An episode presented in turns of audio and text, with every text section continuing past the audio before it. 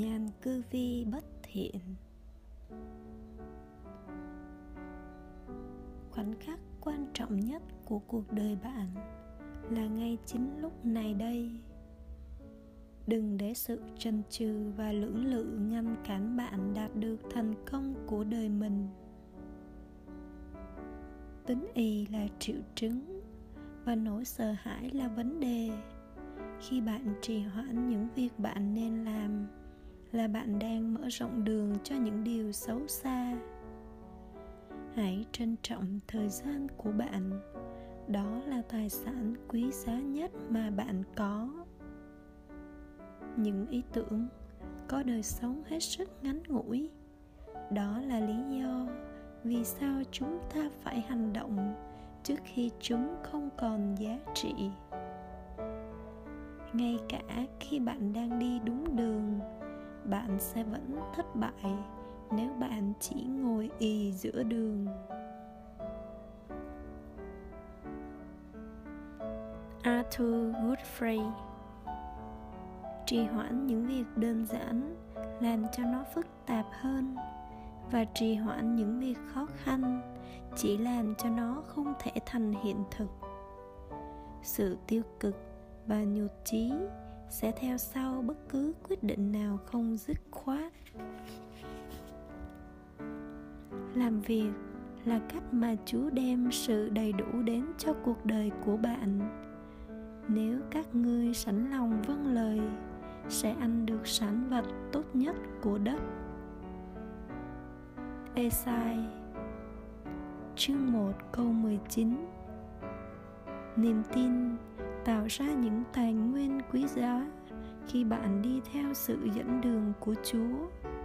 Lao động là vinh quang, tính trì hoãn, lười nhác là điều nhục nhã. Hôm nay là ngày để bắt đầu và luôn là quá sớm để dừng lại. Những lúc mà đầu óc chúng ta không muốn phải suy nghĩ, hãy lao động cách nhanh nhất để thoát khỏi tính y là nghe theo lời chúa. Vâng lời đức chúa trời thì tốt hơn là vâng lời người ta. Công vụ các sứ đồ, chương 5 câu 29 Chọn nghe theo sự dẫn dắt của người khác là điều ngăn cản bạn nghe theo sự mách bảo của Chúa. Những gì chúng ta cần là một chiếc đồng hồ báo thức, có thể đổ chuông khi thời cơ chín mùi. Tại sao chúng ta không nắm lấy cơ hội nhanh như cách chúng ta quyết định mình nên làm gì? Sự trì hoãn là nấm mồ chôn vùi các ý tưởng. Bất cứ ai thích khoe khoang về những gì anh ta sẽ làm vào ngày mai, đều đã nói như vậy từ ngày hôm qua rồi. Không có gì hủy hoại tính cách của một người, nhanh chóng hơn là chẳng có gì để làm, và lại có quá nhiều thời gian thừa thải. Ngồi giết thời gian chính là tự sát. Có hai điều lấy đi sự bình yên tâm hồn của chúng ta đó là những việc chưa hoàn thành và những việc còn chưa bắt đầu.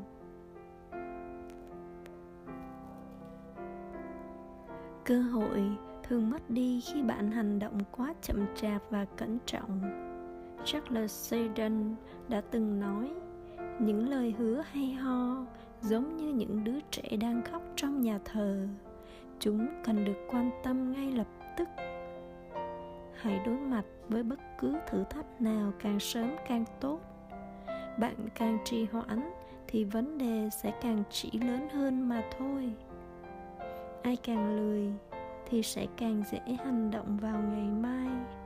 Bi kịch của cuộc đời không phải là việc kết thúc nó quá sớm, mà là khi ta chưa chờ quá lâu để nó được bắt đầu. Càng trì hoãn hành động theo sự chỉ dẫn của chúa bao nhiêu, thì con đường mà ngài vạch ra càng mù mờ bấy nhiêu. Người khôn ngoan sẽ nghe theo sự mắt bảo của chúa và hành động mà không trì hoãn. Ngày xưa, quỷ sứ quyết định hủy hoại con người. Hắn tập hợp những con quỷ nhỏ lại để bàn bạc kế hoạch, giận dữ đến trước tiên và đề nghị được hoàn thành công việc bằng cách khiến anh em trở mặt với nhau. Hắn sẽ khiến con người căm ghét nhau và tự hủy hoại lẫn nhau. Tham dục cũng muốn hủy hoại con người bằng cách với bẩn đầu óc, làm tình yêu biến mất và biến con người thành những con thú. Sau đó, lòng tham tiến đến và nói những đam mê tội lỗi thèm khát, không thể kiểm soát được, sẽ hủy diệt loài người.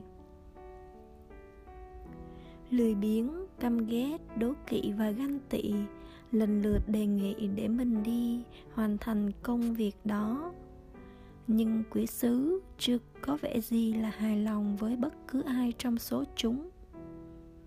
Đến lượt con quỷ cuối cùng, hắn nói tôi sẽ nói với con người một cách đầy thuyết phục, theo cách mà chúa muốn họ trở thành.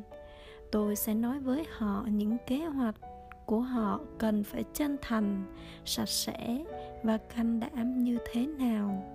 Tôi sẽ khuyến khích họ đạt được những mục tiêu tốt trong đời. Quỷ sứ cảm thấy sợ hãi và kinh ngạc trước những lời như vậy con quỷ tiếp tục. Tôi sẽ báo họ là chẳng có gì phải vội đâu. Họ có thể làm tất cả những điều đẹp đẽ đó vào ngày mai. Tôi sẽ khuyên họ nên chờ đến ngày mai. Khi mọi sự đều thuận lợi rồi, bắt đầu cũng chưa muộn. Quý sứ đáp, ngươi là người được giao trọng trách đi đến trái đất để hủy diệt loài người tên con quỷ đó là trì hoãn.